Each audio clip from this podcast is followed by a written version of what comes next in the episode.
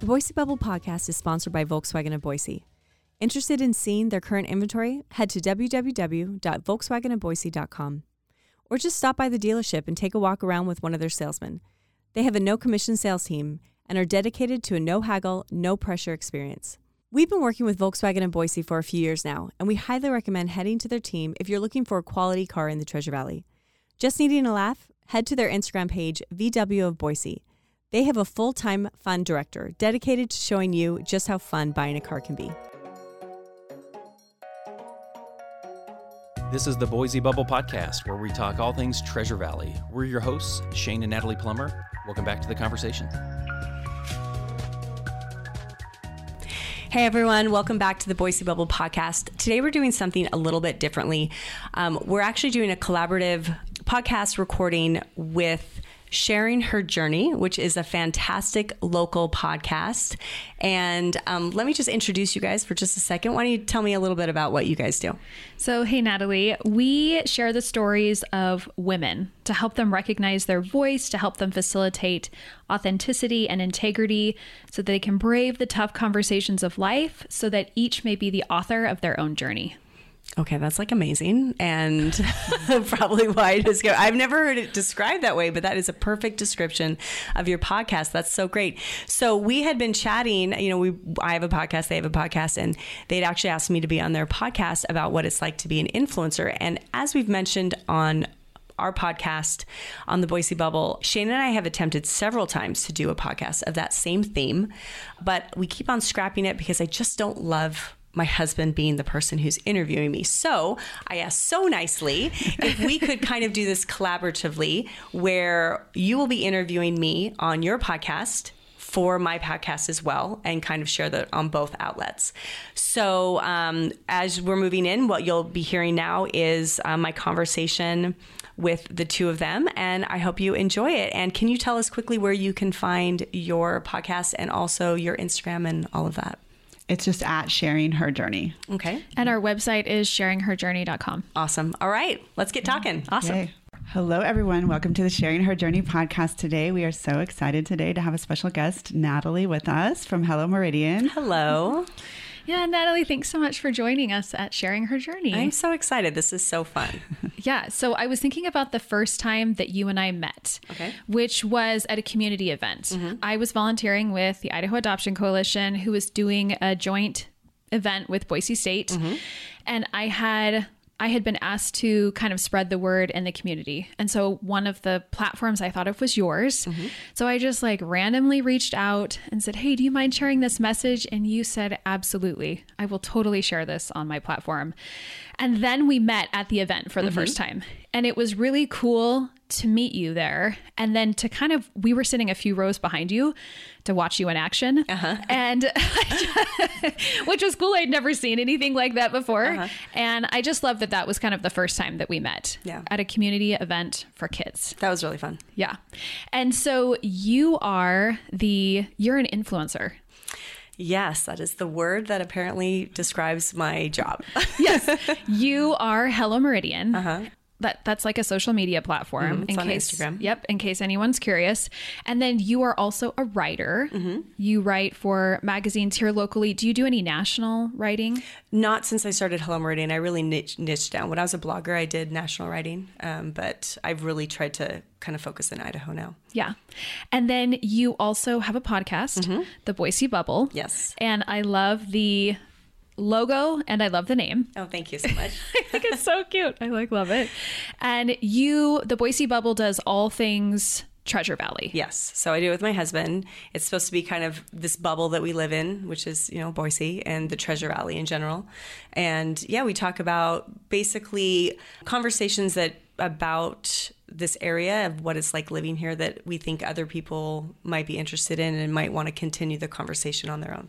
Which I love that because I'm a native, grew up here. So Yeah. I love everything Boise. Yeah, it's fun. Yeah, and you just had a guy on who's a historian for like Ida history, Mm-hmm. and I just started following him because I'm an educator. That's kind of where I started in history. Yeah. and so I was like, oh, I'm so excited to learn about Idaho history. Yeah, Mark's awesome, and um, we're going to be doing more series on um, Idaho history in general. We did that one kind of to talk about why history, because sometimes I think that's forgotten. Um, but he's such a wealth of knowledge, and so we're going to just, you know, you can't really know your current situation unless you know a little bit of your foundation. So we're kind of focusing on that. But yeah, these are good. Awesome. And then you also are a social media. You do social media for other companies here in the valley, right? Yes, that was how I started um, before I became an influencer. That was kind of accidental, actually. Um, but I run a social media management company, which I kind of took down a little bit, but um, haven't announced it yet. But that's ramping back up in a big way. Is to to offer social media services like at a very high quality level mm-hmm. because that's what a lot of people need right now. It's kind of all about social media now. Yeah. And the one I saw was for Roaring Springs here locally. Like they're doing this expansion, which Yeah. I thought was really cool because the valley needs fun places for like all people to go to. Yep. so they're my client. I've been running their page for I think five years now. That's awesome. Mm-hmm. And then you're married to. Yes, Shane, uh-huh. who you do the Boise Bubble with. Yep, we've been married almost 21 years. Oh, congratulations. Thank you. And then you've got three kiddos. Yep, I've got a 16 year old daughter and a 12 year old son and a 8 year old daughter. Awesome. So, are there any other things that you would like to add about you before we dive into our conversation? Let's see, I'm a Virgo. I'm just kidding. I don't really believe in that so much, but it's funny because people will meet me and they'll be like, Are you a Virgo? I'm like, ah, okay, maybe there's something to it. That's funny. Um, yeah, uh, no, that's that sums up definitely my career and my uh, my family life. I'd say um, I was raised um, on the border of Idaho and Washington, um, in Greenacres, Washington, right next to Post Falls. So, um, and I went to school for a little bit in Idaho, and then we moved here. 11 years ago from Chattanooga, Tennessee, and we'd lived in the South for eight years before we moved here. Awesome. Yep. Well, we're so happy to have you. Yes, I'm so excited. Okay, so we're going to go back to when you were a stay-at-home mom and you began blogging. So Mm-hmm. Yeah. tell us why you started that. And Well, because stay at home mom is um, like the hardest thing ever. And um, it's like, oh my gosh, I was so, I was just so shocked by what that would actually be like. I worked up to the day before I had a baby. And then all of a sudden I was like, I had this baby. And it was like, this is so much harder than I could have ever comprehended. Like, and I lived in Tennessee. I had no friends, like closer than like maybe 20 minutes away. And they weren't close friends. And then no family within, you know, a plane ride across the country. Um, so I got, I was really lonely. My husband traveled all the time. So I started um, blogging just for fun um, about motherhood, about how wonderful it was and how awful it was, and trying to figure out how the hell am I supposed to balance this, you know, and keep my sanity. And then all of a sudden, I like had followers, and then all of a sudden, mommy blogging became a thing, and I was getting um, sponsorships, and I was like, oh, okay. So then I was writing for you know websites, and um, it just kind of became this thing I did at night, so that I wasn't just like losing myself into Netflix, and then it became, and I did it for like eight years, so it was cool. It was just kind of this now it's like my journal but it's funny because um, now i don't really share so much of the personal but for eight years it was very i was very open so eight years blogging. So how did that help you grow as a woman? like being a blogger Yeah, being a blogger. well um, i think it connected me to other women i think which was really it was really powerful was there there were a lot of people who were looking for networks and community who were very isolated in our homes I think that suburbia is not really a natural state. We're still kind of getting used to that. So we're all doing everything by ourselves. And there are a lot of women who I think look to other people who kind of felt that way. Um, but also, like, I loved being a stay at home mom. I did it for 10 years just straight with, with not doing anything during the day except for that. And I wouldn't take that back. It was awesome. Like, I loved spending the time with my kids and like being there for all those moments. And, but I was definitely losing a piece of myself. And so being able to to write and to writing for me writing is how you figure out what you know and what you believe. Like i have to my my um, phone is like has thousands of notes where i'll sit down and i'll pull over to the side of the road when something comes to my mind and i just write it. And then i reread it until i figure out what do i really believe? What do i really think? And so blogging gave me a place where I had some kind of control, I think, over myself. And I really started to understand myself better. And at the same time, learning what's helpful to people and what people value. So, what was that. what was that like then when you're writing your blogging thoughts and sharing and just sending it out and mm-hmm. then all of a sudden you get some national online space that wants to publish some of your work or they wanted you to write for them. What was that like? I mean, it was it was cool. Um, it, at first, it was super exciting. Like I, I'm trying to like think back because now it's like it's just like the job. In the beginning, I was like, oh wait, what? I've always had this kind of thing where I don't. I'm not intimidated very easily, and I kind of see everyone as basically a 16 year old who's faking it. Like everyone feels that, that about themselves. Like, how did I get here? How did I? And I, I, I really did feel like a lot of that stuff was achievable.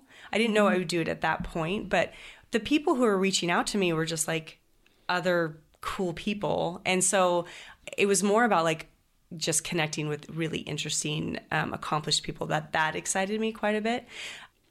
And it was weird. This is, I don't want to throw my husband under the bus, but we really struggled in the beginning of me doing this is that he was not very interested in like that part.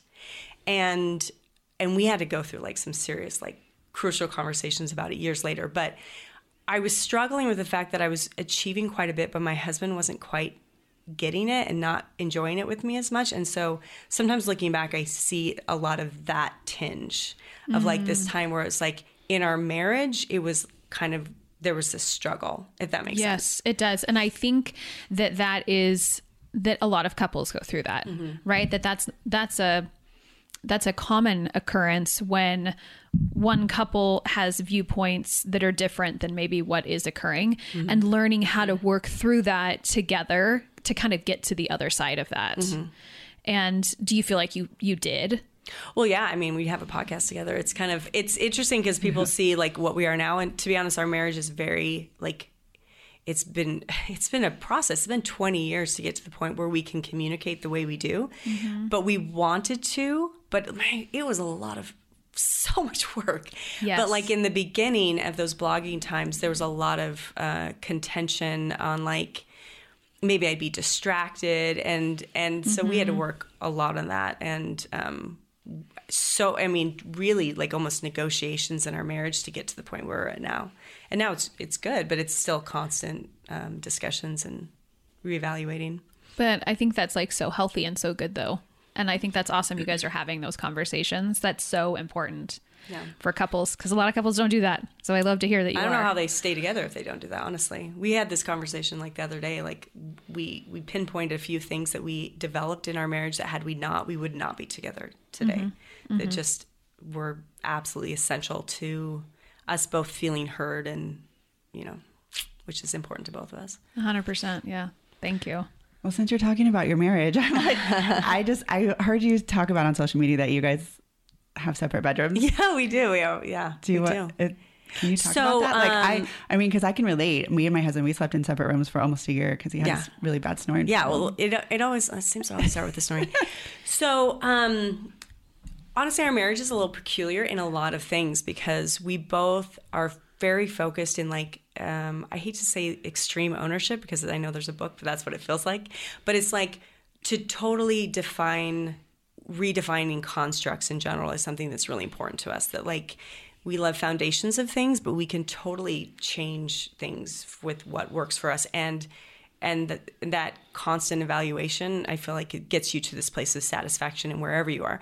So for us um, we have a lot of things in our marriage that we're like okay this is how most people do it but i'm not a huge fan. How do you feel about that? Um, and with the so i co-slept with my babies because i nursed um, all of them for like a forever. I just because uh, there's a whole thing but i just did a lot of breastfeeding then um, he, he didn't get great sleep. So he would, I just was like, go sleep in the guest room.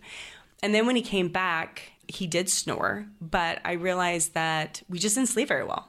And we're- I'm like, okay, And that's very sleep's important. super important. Yeah. And like you just happen to be near me, it's like, okay. And also we um, realized we had a lot more sex when we didn't share a room because when he was in when he was in my room, not usually his his room because it doesn't have a lock, but when he was in my room, he was there for a reason. Either we were like we make out a lot. Like I don't know why couples just like it's weird. Couples like just have sex. Like what are you thinking?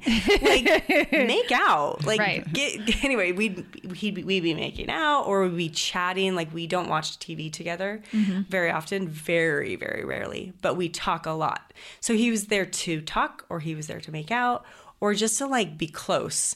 But it was never like scrolling on our phones together or something. Mm-hmm. And then we just like suddenly being in bed together was like always pleasant and lovely and fun. And also, I'm a creative. So my room's messy, like a mm. lot. And his mm-hmm. room is not messy. Yeah. And now, if my room is trashed, he doesn't care.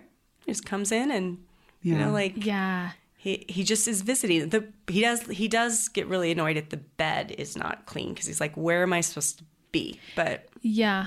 so, yeah. that's it's worked out great. It's been like I don't know, So does he have his own Seven years. closet too? yeah, and bathroom. Yeah. Wow, it that's reminds me of did you ever see the show Gilmore Girls? Mm-hmm. Okay. It reminds me when do you know this? Did you watch the No. show, Kirsten? Okay.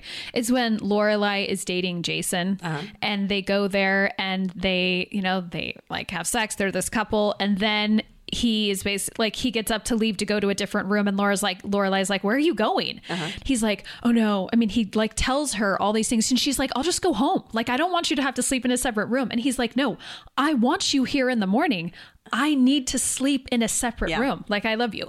And so, anyways, that's what that kind of just reminds me of. But that Lorelai at first was, it just wasn't like part of her social norm. Yeah. But it was something that she got used to, and that became this like endearing thing about their relationship. Anyways, that's what that like. And you know what's funny is you saw that and that became the social, you know, that became more normal probably. Mm-hmm. And that's just something that Shane and I question a lot is is this working for us? Mm-hmm. Even if it's working for everyone else or even if everyone else is doing this thing, is it actually working for us?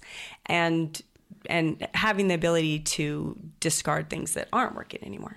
Yeah, I think that's great. I think that's great that you're like, oh, I'm good with this and I love it. And Mm-hmm. um, it's. I was just having a conversation with my brother this week about married couples who live apart, Oh yeah. and um, or even he said he had a friend that's been in a relationship for ten years and they don't live together, and it's just fascinating. But yeah, I know quite a few for- people like that. Yeah, for going out of the going out of the norm and just figuring out what works for you. Yeah. Okay, so let's jump back to so you're doing your lifestyle blog, and then you decided to start your social media page. So what? So it wasn't quite behind- like it wasn't It such it a wasn't such a- streamline, streamline, streamline, streamline um, transition. So what happened? Well, I was blogging, and then I had um, a very traumatic delivery with my youngest daughter. Um, it was awful. I almost died in a C-section, and it was um, a lot of medical trauma. Like basically, they just couldn't it was it was a mess, but they couldn't close me, and I was like on the table for like an hour and a half, and then um, I was in shock afterwards. For like looking back, I was in shock for longer than I thought I was, but in that process, I lost the use of my right hand just due to this shock. Um, like I had to re relearn to write and to use it. I couldn't like hold my baby like a normal way, and I had noticed that blogging was waning, like in just in its engagement. And I saw things were going to Instagram. I didn't really want to go to Instagram, so I'm like, you know what? I can't type. I I'm so I'm mentally not well. Like I'm so you know traumatized. I'm like I think this is a good segue to just say goodbye to blogging. And I think I was kind of like dead inside from this experience that it was like I just let it go. So I really just stopped blogging and. I didn't do really anything for like a year as I kind of just some people like have babies and then they're like back at the gym. Like I have babies and like it's it's it's rough. Um, and that whole first time I have I have a, another thing called I'm I'm a mess. If you get to know me, I'm a mess. But I have this thing called dysphoric milk ejection reflex. It's called D-MER, and it's basically like it's something that you struggle with with breastfeeding moms struggle with, where it plunges you into a dopamine deficit when you de- when you breastfeed. It's a it's a really weird awful thing. But you're not like always in a great space for like during nursing. So I basically just took this year off and had no plans to go back into blogging and just kind of whatever.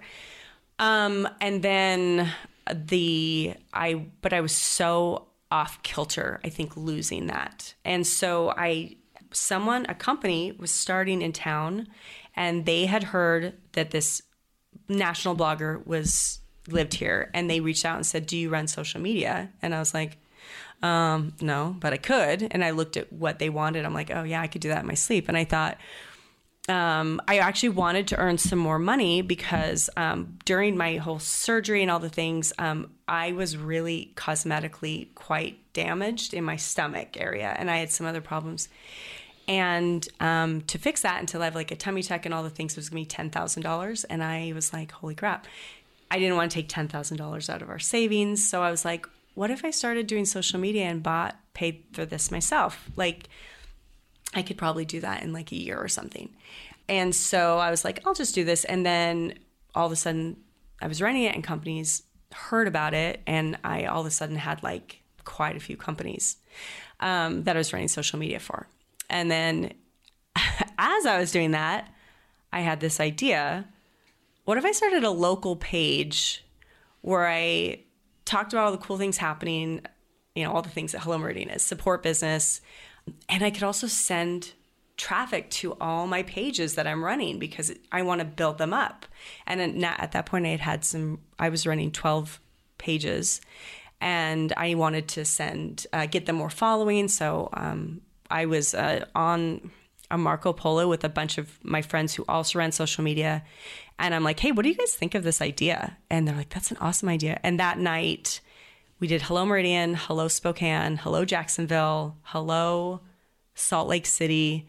There in the beginning, all my friends started these same pages, which was mm, really oh, funny. And I just created a logo for all of them. And I'm like, let's try it. And then I'm the only one who stuck with it. Like one of them never posted again. One of them did it for like a year. And then uh, mine now mine's a, an Instagram page that That is the coolest story. I did not know that that's how you started. I Yeah. love I love that. That's and that like this idea came to you as you were and then you asked your friends about it. That's really cool. yeah, it was fun. I love that. Yeah, That's cool. yeah. The plan was like we could just slowly take over all the all the cities, and then, then they're all we're like, "This is hard." I'm like, "I know." anyway, yeah, it was Yeah, fun. that's very cool. So when you first started Hello, Hello Meridian, for the first couple of years, nobody knew Natalie. Yeah, that was that was intentional. was intentional. Uh, I never uh, because of blogging was a very emotional experience. There was a lot. Um, I did a lot of like personal conversations with people, uh, women, and like I, I felt like it kind of overwhelmed me emotionally a little bit. Um, and also, um, influence. The, an influencer wasn't really a thing yet. I feel like I was just kind of on the cusp of the beginning of so many things. There, I was like the first mommy blogger. There was like a hundred of us. I mean, when it first started, um, and so um, I kind of I'd seen that there were people who were putting their face out there, but at the same time, I was very cognitive that this is a small town. I mean, Boise area is not big, and it's like okay. I don't necessarily want to give an, away my anonymity. Um, and it got big very fast. That was what was interesting. There were like 2,000 followers the first week. And I was like, oh, okay. Okay. Like this might be not just a side thing. Um, so yeah, I, uh, I just, um, I didn't put my face on there until honestly the catalyst was so random, but um, this guy decided to start telling people he was running Hello Meridian and was actually going around trying to get business to run their pages. And there was nothing to really say like that he didn't. And so I put my face out there and like some of the other like Diana from Boise Bucket List, she was so funny. She'd like put on like show your face, Natalie. Like she'd actually post that. And I'm like, stop talking.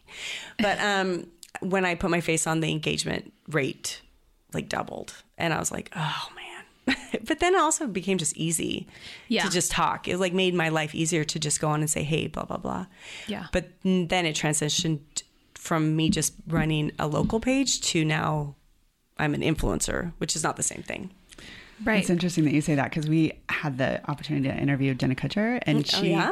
Wow. yeah, and she said that when she was talking about her social media, that she said that if you look when she started her Instagram and there was no faces of herself, Mm-hmm. and she said the minute she decided to post her face every single day, Yeah. like it just exploded. Yeah. and that's what people. That's all that people. They want the personal side, and they want, and that's what she's like. The your brand, and this is like really helped me too in my business. Was she said that your brand is you. And I think that you've a great example of like your brand is now you. Yeah, it still makes me uncomfortable though, 'cause- because I get it. Yeah. Yeah. But at the same time, it's and now it doesn't matter. It's So- too far gone. Yeah. But it, I So wait, why does it make you uncomfortable? well, one, Hello Meridian is a great page, but it doesn't define me. It's not who I am. Um, it's a very positive page, but like I have so much going on. Like it's like 10% of who I am maybe would be shown here. But then now I live in a world where I'm known by this page and I have to realize and that that's okay. It doesn't matter. I don't need like my my full self to be out there. I don't want it to be. Um, but where where wherever I go, it's that's who I am. That's who I'm known for, and, and I am recognized like everywhere I go now um, because people are all on social media. So even if they're not a follower of mine or whatever, uh, follow my page, um, they've seen me somewhere, and so I've lost the place I had in my hometown, and that's hard for me sometimes because uh, I did that to myself. But now I just have to own it. Uh, that's okay. So is that hard for you when you go out? How do you, if people are like, if they want to talk to you, is that, hard? I mean, how do you deal with that? I don't mind it. Like it's okay. I don't like it when we're like when we're like Doing interrupted family, at dinner or something. Like we were at dinner with some friends and someone came and sat down next to us like to talk to me and I was like with a group of people. But at the same time I mean I want to be respectful and like I have that conversation and that's fine. Um but um no, I mean I'm I'm always happy. I don't really see it as like I'm just like a person here in the community, and so it's just now I get to meet other community members. Um, but at the same time, I'm also a little nervous and like, okay, they're here in my natural element, and they're I I- hope they're not super disappointed that they're probably gonna hear me swearing or like being super sarcastic and like in in private. Um, I, I've had many people say you're really not what I expected because it's just I'm just a, I'm a normal person. I'm a little more raw. Yeah. Um, and so then I'm always thinking, oh, this is. I don't have the opportunity to make first impressions anymore. I think is is hard. I people meet me with an impression made that might not be accurate for my whole self. Yeah. Um, and so like double dates, things like that. Um, like I'm the. I feel like I'm a little bit at a, a deficit with that. Is that everybody gets to present this part, but it's like mine's very established. Yeah. Well, and kind of what I'm hearing you say too is that like Hello Meridian isn't you're not Hello Meridian. Hello mm-hmm. Meridian is a part of who you are mm-hmm. in that it's a part of this work. I mean, as a businesswoman, that's mm-hmm. something that you do. Yeah. But Natalie is so much more than Hello Meridian. Sure. And you're sharing a piece of yourself through that in the work that you're doing Mm-hmm. on the page and letting people know about what's going on in the valley. Yeah, and a curated part too. I Yeah. mean, I'm not there raw like crying or whatever, like because I don't want to be. Right. Um, and also, you know, I'm featuring really fun, happy things, and like my hair looks really good today, and like look at this fun thing I'm doing, and the fun food I'm eating. Yes. Because that's what's helpful to the businesses that I'm working with. Yep. Um, but it's not a life. I'm not a lifestyle influencer where I'm like showing my hardest times and like it. So uh, it's just not what that brand is about. And sometimes I, I'm not sure everyone understands the difference between branding and and reality. Is you know it, it's very different. But that's one of the reasons we started the podcast, not to like show this more authentic self, but just because conversation's fun and Instagram's short and like you know it's uh, this it's just easier. I think I feel more comfortable as my my personality is able to shine a little bit more on the podcast. Yeah. Well, you showed some stuff. There was this there's a store in downtown Eagle that I love to go to. Um it's like the European I can't even Maison Bleu. Yeah, Maison Bleu. and you had showed some stuff on Hello Meridian probably the 1st of December or something. And I hadn't been in the store since they had put up like all the Christmas stuff.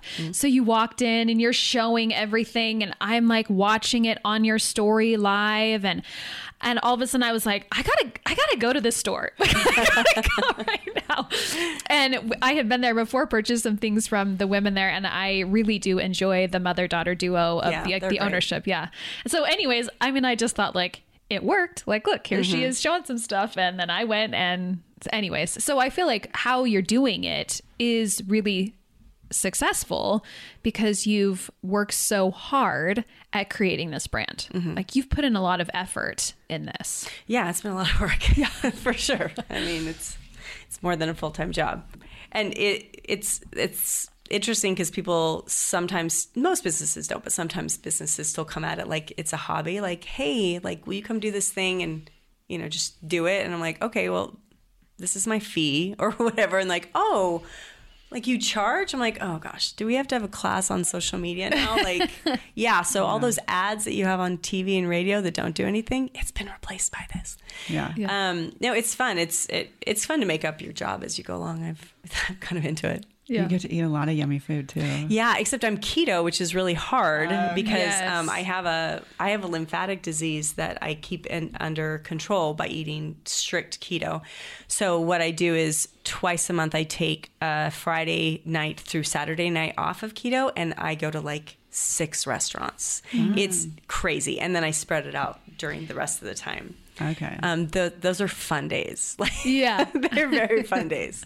But yeah, lots of good food here. I wondered how you did that because Yeah. I, I had mentioned I had heard you mention that you were on keto, Mm-hmm. and then I see sometimes how you're eating burgers or stuff that I know isn't keto, and Yeah. I'm like, "How- I know she's doing this. I wonder. Anyways, thanks Yeah. for explaining that. Yep, and that's a, it. Kind of keeps my sanity too, because uh, you know eating keto is really hard and Mm-hmm. uh, it's a lot of work. So I just always think, okay, like another week, and then it's just gonna be eat whatever. yeah. So, should we talk about your Enneagram number? I wasn't surprised when I heard you were a three, though. Like, I have to say, like, Oh yeah, Enneagram numbers. Rachel Hollis is a three. We can talk about three. Do you want to talk about enneagrams? yeah, Kirsten is. I'm obsessed with Enneagram. yes, I was gonna say interested. Thank you for using the word obsessed. the thing is, is okay. Enneagrams are, are. We're recording all this. Okay. So Yes. Enneagrams are weird because like there's so much stuff out there that you're like, okay, yeah, sure, whatever. But then Enneagrams really work well with kind of my version of like how the universe is created. Like it's it's a very it's like if all the if all of humanity was kind of just exploded into the universe in and scientifically they were like given Right. uh, a you know a personality which i'm like i think that really coordinates with whatever however you think people came to be. If you you know if you believe it was science or if you believe it was a creator there's got to be science behind it right? There has to be a way it was done.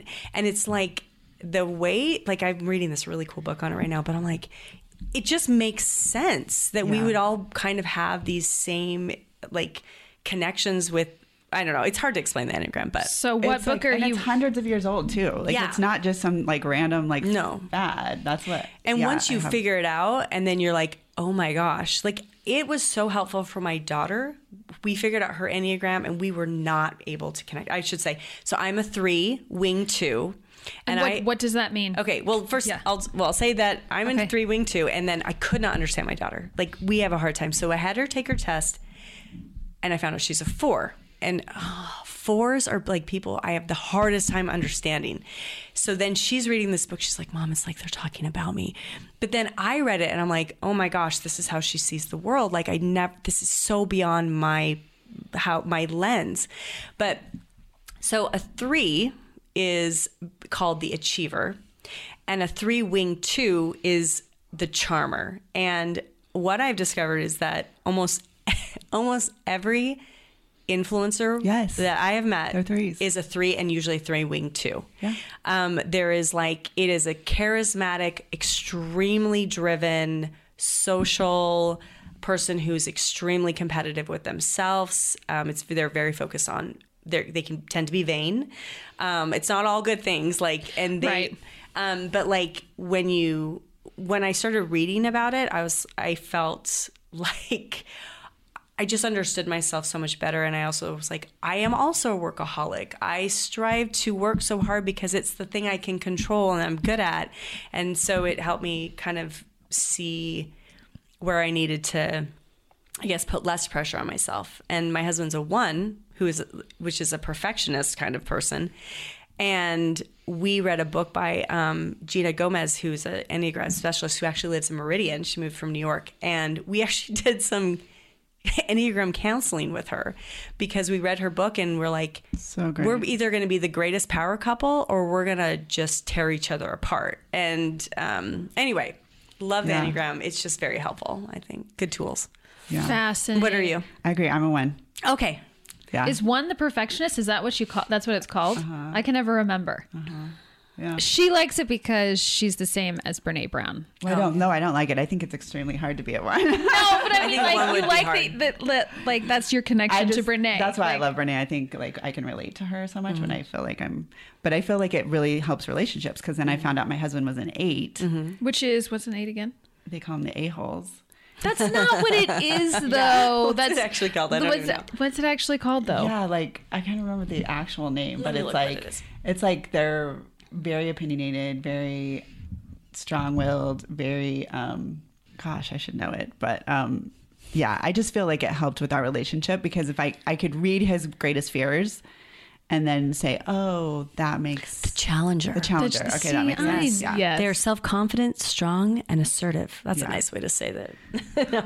um, Yeah, so it's it helps with relationships. And I, I, I don't. I'm not a network. I don't like doing network events. I'll go, but I hate hosting them. Like I'm the worst.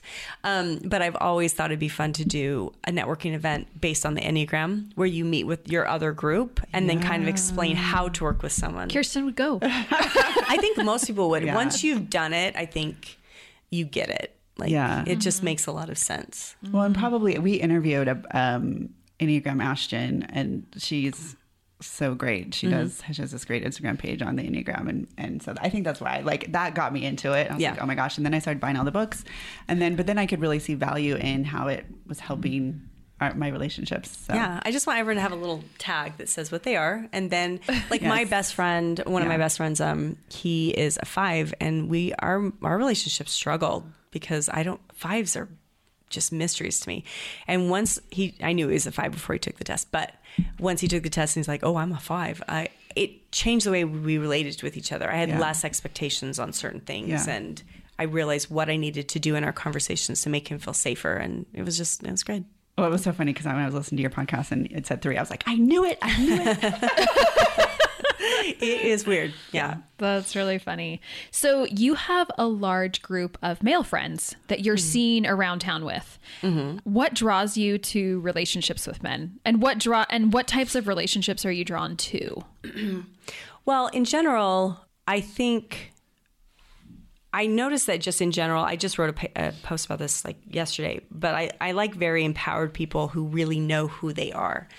And I think that like I want I I love being around people who are genuinely curious about things um, and also people who are not um, like you can believe in a lot of things as long as it's you're not an absolutist, I guess would be the right way to say it. Like I don't like to be around people who believe that the way they see the world is the only way because that's asinine. So I have such varied friends um, because the way I look for them, like I, I definitely it was a it was a real problem for me in the beginning of like my marriage and when I was first had kids because I would look like in my church group and my neighborhood, and that was a terrible idea because I I just had a very hard time with women who were only connecting because their kids were the same age or they had the same religion. That was just a disaster for me. And Women so- can be a little bit competitive too. yeah, and like women in general, I've had, I've, uh, I had really like, I had some horrible gossip in high school, and then I had honestly just terrible women church leaders, and like I just had a lot of bad experience with women in general. So most of my friends in high school were were men. You actually know one of my friends from high school, and then about six years ago, I told my husband as I was moving into Hello Meridian, and I was starting to meet so many more people and just like such cool people. I just said, "Listen, this whole like all my friends are women thing is."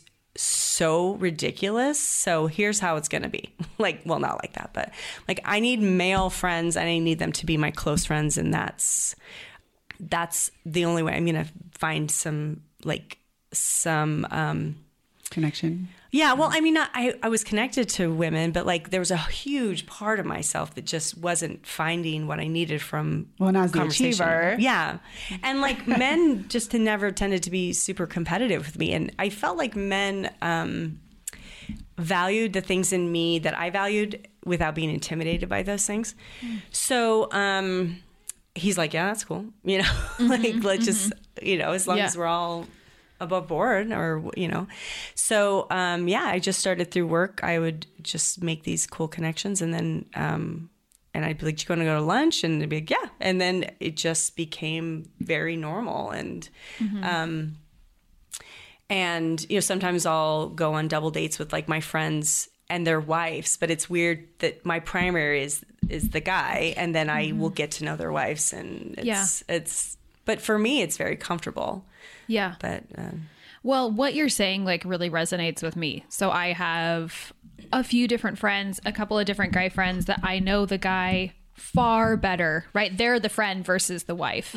Um, but I have this one friendship that I I actually kind of got to know both of them, both the husband and the wife, on a different in a like different setting. And as I was getting to know her and getting to know how they operated as a couple, one of the phrases that she used with me was as I was kind of sharing about my own relationship, she'd say, Well, I'm a friend of the marriage. Like a friend of the marriage a friend of the marriage, meaning, and I kind of took that as if her husband is going to go have a a friendship with another woman, so long as that woman is a friend of the marriage, like not Yeah. trying to Oh, cut, sure, yeah. right? Like not trying to cut the woman out or not trying to create problems within the marriage, then that relationship was going to work between the two of them. Mm-hmm. And I just really liked that concept because my husband is, he works in the medical field and there are like two or three men that work in the clinic that he works in, right? And everyone else is a woman. Mm-hmm. Yeah. And that was actually something that I realized when my husband and I were dating was that I loved how comfortable he was with women. That he just had a lot of female friends. And that was something that I noticed about myself was that I'm very comfortable with men. And I remember being at college and being very bothered by men who were married who then were all of a sudden so uncomfortable around women. I was like, what is this? this doesn't very immature. It feels very weird. It just it felt very weird. And so I just like this idea of friendship mm-hmm. and developing friendships with people that we are like connect like we feel connected to. Yeah, it seems so obvious, and I think that's what bothered me is is that it always seemed ridiculous that we would take fifty percent of the population and say, well, because we might be attracted to each other potentially, then we're not going to connect, and uh, it was just another one of those things that's like. And society just is a little slow on that, and even just Idaho is a little slow on that. I mean, most cities this wouldn't even be a thing.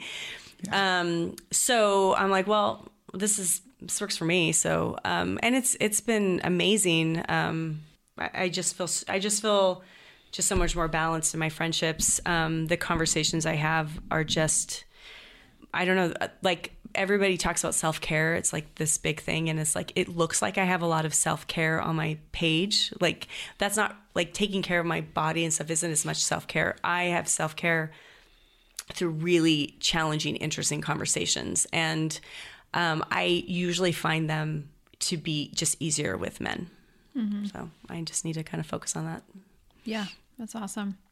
So I should say my husband has a lot of girl, uh, women friends too. Like he Yeah. is, he's very good with women. Like he, he's just, he just finds them. Well, it's the same. He just finds cool people, and it doesn't really matter their gender. So it's it's helpful, and and and we're not really jealous types either. So that's Yeah. And I think a part of it too plays into like feeling comfortable with who you are and feeling comfortable in your relationship with your spouse. I mean, those things are important pieces in developing external relationship, you know, relationships with other people. yeah. 15 years ago, I wouldn't be the same. Like we would, we had to get to a point. Yeah. Um, But I think if you're not at that point, I think the question is not is it right or wrong, or why are you not at that point? Because why would you take 50% of the population and and put them aside just because you happen to be in a relationship with one person? That seems very unhealthy. Mm-hmm. Mm-hmm. So let's talk about female sexuality, which is like actually one of my favorite things to talk about. Sure, Just so you know. not? Like, so what I do, I like talking Desire. about. Yeah. Desire, all the things that relate to female sexuality and just mm-hmm. sexuality in general. So when I head over to your website, hellomeridian.com, I get the sense that you're a woman who is comfortable with her sexuality. well, wait, wait. I feel like I need to go ask some questions. Maybe I need to change my website. Um, because, I mean, I obviously have pictures of myself where well, like I mean, And- there's no, okay, there's no nude pictures look on my website. You look beautiful. No, I- like when I think about sexuality, when I think about sexuality, I think about how I am a like how I'm a sexual being, Mm-hmm. meaning my body is created in such a way that allows me to operate within this system that Mm-hmm. we're within. And I feel like someone who is comfortable with their sexuality, meaning they're comfortable with themselves. Mm-hmm. They're not afraid of different settings. They're not they're not rigid in the way that they view the world, Mm-hmm. but that it feels like a very incorporated way of living. So you t- you take that that way of being and you tie it into a sexuality. Mm-hmm. Like I take that into more of like a confidence of being, and that sexuality is part of that. Like I mean, Yeah. but it's interesting because. You you say the word people say the word sexy that's so sexy we don't automatically mean it's because of sex but there is something uh, sexy about Being confident. being confident yeah, Yeah, in general. And so in that yes like i mean straight up just about sex like i like sex more than anyone i know. Like why wouldn't you? It's fun. Like i am and i'm very comfortable talking about sex because we should be. Like it's a huge part of ourselves. There's this weird puritanical idea that because sex is also can be a very sacred thing between you know a couple that that means you shouldn't talk about it. And i don't see those as uh, as um, as opposites in any way. Like sexuality is something that should be talked about openly and comfortably so that we are experiencing it to our full potential and we also don't keep things in the shadows.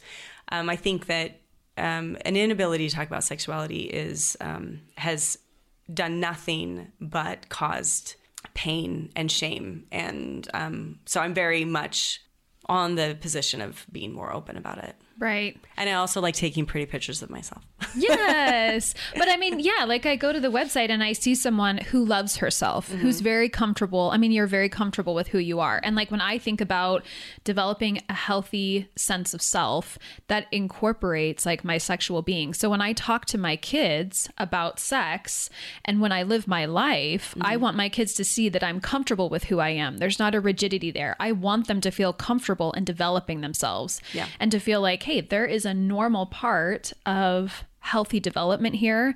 And if we don't, I feel like if I don't frame it in a healthy way, then my children are going to have an unhealthy relationship with things that can take them into areas into their life and create a lot of darkness. yeah And so that's why I just, That actually reminded me of my friend that lives in France. Mm-hmm. Um, I had this conversation when my son was like eighth grade, and we were talking, and she goes, "Oh my gosh, you Americans and sexuality." Like, know. She just said, "You just need to be more open and make it normal and Yeah. common." And I was like, "Oh, we had this long conversation. It was great." And I think that's that's we do. very good. America's Yeah. great, but we're behind on a lot of Yeah. things, and um, I think you know we're we're very black and white here. You know, you're either you're either in a church, you're out of a church. You're either in this political party, you're not in this political. You know, it's like nah.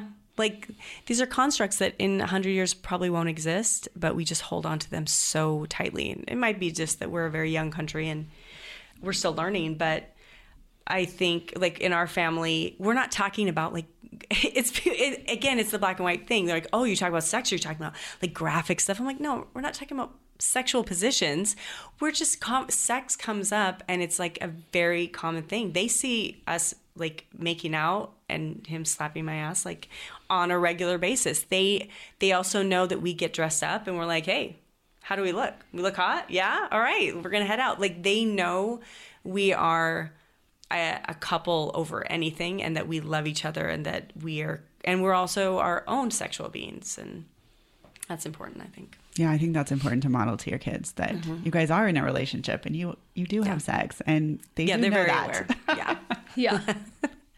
So I'm curious, how do you create harmony in your life when incorporating your values, family, profession, self-care, friendships, and personal interests? And I use the word harmony instead of balance. So for me, harmony is the sound we create in our lives when we honor all the facets that we value in a way that is important to us. I think it's good, especially because I think balance is just something that's overused quite a bit. It's like uh, I don't I don't know if balance makes sense. Um, I, so I love the word harmony. Um, and that I think that's everybody's struggle right now. I mean, and um, for me, it's a very, very simple thing. It's about figuring out what you need more of and what you need less of, and even if those things hurt. So I had an extreme void in my life when I was a stay at home mom, as wonderful as it was, because the parts of me that I liked the most were not, they were not in the light at all. So, um, starting a job that I could totally create on my own helped with that. Um, and then also, right now, everyone's kind of going through transition, but I would say a lot of it is removing toxicity in general. Um, I had some movement away from a religion that I had been part of that I still value very much, but I realized that the toxicity in my life was causing a vibration that I couldn't, I, I needed to remove from my life. And it was, it just wasn't, it wasn't helping me. And so I removed that thing. It wasn't an easy thing, but I kind of think of us as I've written so many articles about this and I've never published any because I'm still refining it, but I think of all of us as made up as, of all these piles. And so we're introduced to these piles that are of like rocks. Like imagine the beach is full of rocks and like so all your political thoughts so let's say it's like one party it's put into a pile and you're like this pick a pile. And this is the religion somebody else put together pick a pile. This is what it's like to be a mother pick the pile. And like the foundations of a lot of those things are really good.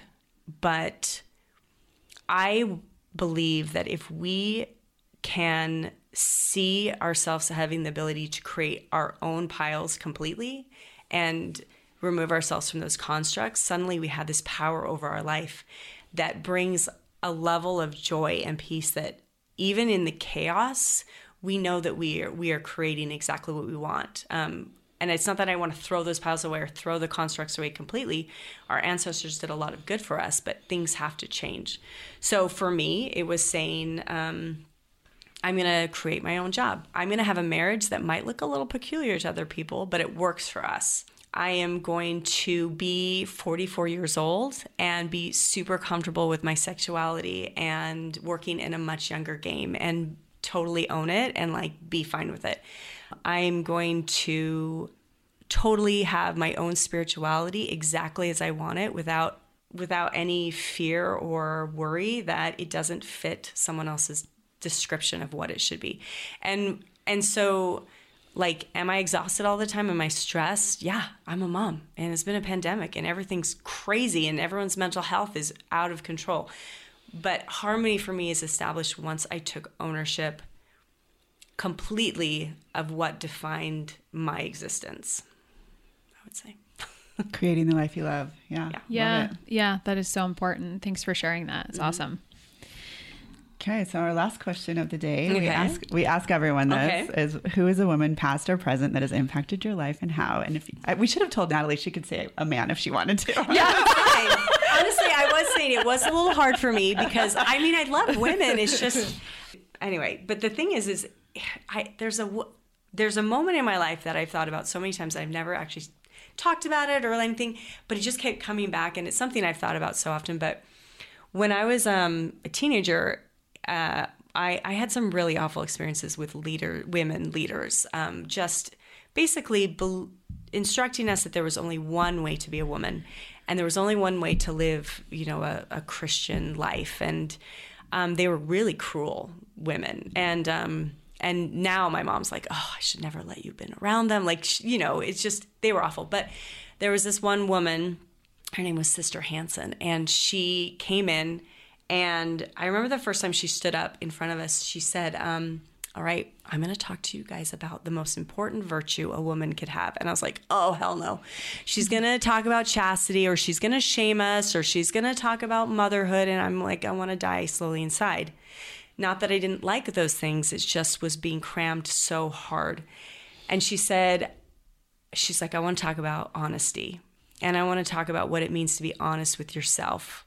And she started teaching us as a leader about what it meant to have a refined character and what it meant to know who you want to be and to be a good person because you want to be, not because you're fearful, not because someone's telling you to be, but because you to your core want to be the person who you are honestly wanting to be. And she also delighted in my questions. And it was the first time I'd had that experience of somebody who did, wasn't bothered that I was interrupting the conversation. And she also said the words, I don't know, often. I don't know about that. That's something to think about. That's a good question. And it wasn't too, you know, I think in college, as I started realizing she was one of the first truly empowered women I had met. And she was very different from the kind of person I would end up wanting to be. She was uh, like homeschool mom who made her kids clothes and like she was always super happy. There wasn't an ounce of sarcasm. Like she's not like me at all. Mm-hmm. But she was able to let people be who they want to be and she really focused on on just that character of being and i held on to her as an example for many years and so i, I would say that that one year with her as a leader was extremely impactful for me that is brilliant Thank you for sharing that. It's like this woman planted these seeds to show you how to live this life of integrity. Mm-hmm. Like yeah. integrity being you. Yeah, and integrity was always the word growing up in in my church that I I loved that word. The that word was pushed so much and like that word I'm like, yes. Mm-hmm. That word is amazing. And like yeah. we'd have to give talks or whatever and I would always talk on integrity. And we talk about authenticity a lot, which is a great word, but dude, integrity should be more of a yeah. catchphrase because mm-hmm. it incorporates honor and all the things that like and she did she taught me that and she showed me values in a way that like I wanted to be part of them. Mm-hmm. Thank you. I love that. That's so great. Yeah. Oh my goodness. I've had such a great time oh, getting to know so you better. You guys. This and is... I know our listeners are going to love getting to know you better as well. And um, so if anyone wants to find you, we can they can follow you on Hello Meridian. Yes. If anyone's local that's not following Hello Meridian, you need to go follow her right now. Yeah, and check out her your website. It's yes, a, and I have a, great website. resource. Yes, so and that's in the process of just becoming like a local. Basically, anything you have questions about local, it's all right there. And and then I have a podcast, um, the Boise Bubble podcast. Mm-hmm. So awesome! Well, thank yes, you so much. Yes. This is so fun. so much for coming yeah. today. We really appreciate it. Awesome. Thank you. The Boise Bubble podcast is sponsored by Volkswagen of Boise. Interested in buying a Volkswagen in the Treasure Valley? Head to www.volkswagenofboise.com to learn more. Thanks for listening. This is the Boise Bubble Podcast. Please subscribe to our podcast and leave a five star review. Follow us on Instagram at the Boise Bubble, and for more information about our community, follow at Hello Meridian. See you next time.